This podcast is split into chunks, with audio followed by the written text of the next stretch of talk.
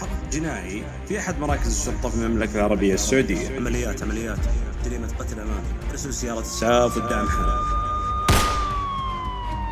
هذا الفرد ما تقول لي وش يسوي معك الفرد اللي حصلناه اليوم فحصنا الذخيرة اللي فيه طلعت مطابقة لجريمة صارت قبل خمس سنوات إذا تذكر وكانت هذه القضيه من اغرب القضايا اللي صارت كان في الزمن الماضي عالم كبير قد انتشر صيته وتناقلت اخباره الركبان إذا كان الولد عالما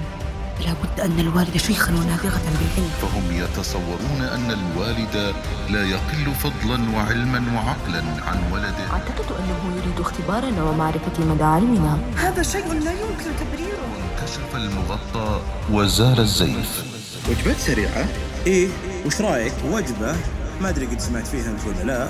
لكنها تسمى بالبروست حتى ان اديب سافر لفرنسا يقابل المسؤولين عن شركه بروست الفرنسيه انا خلاص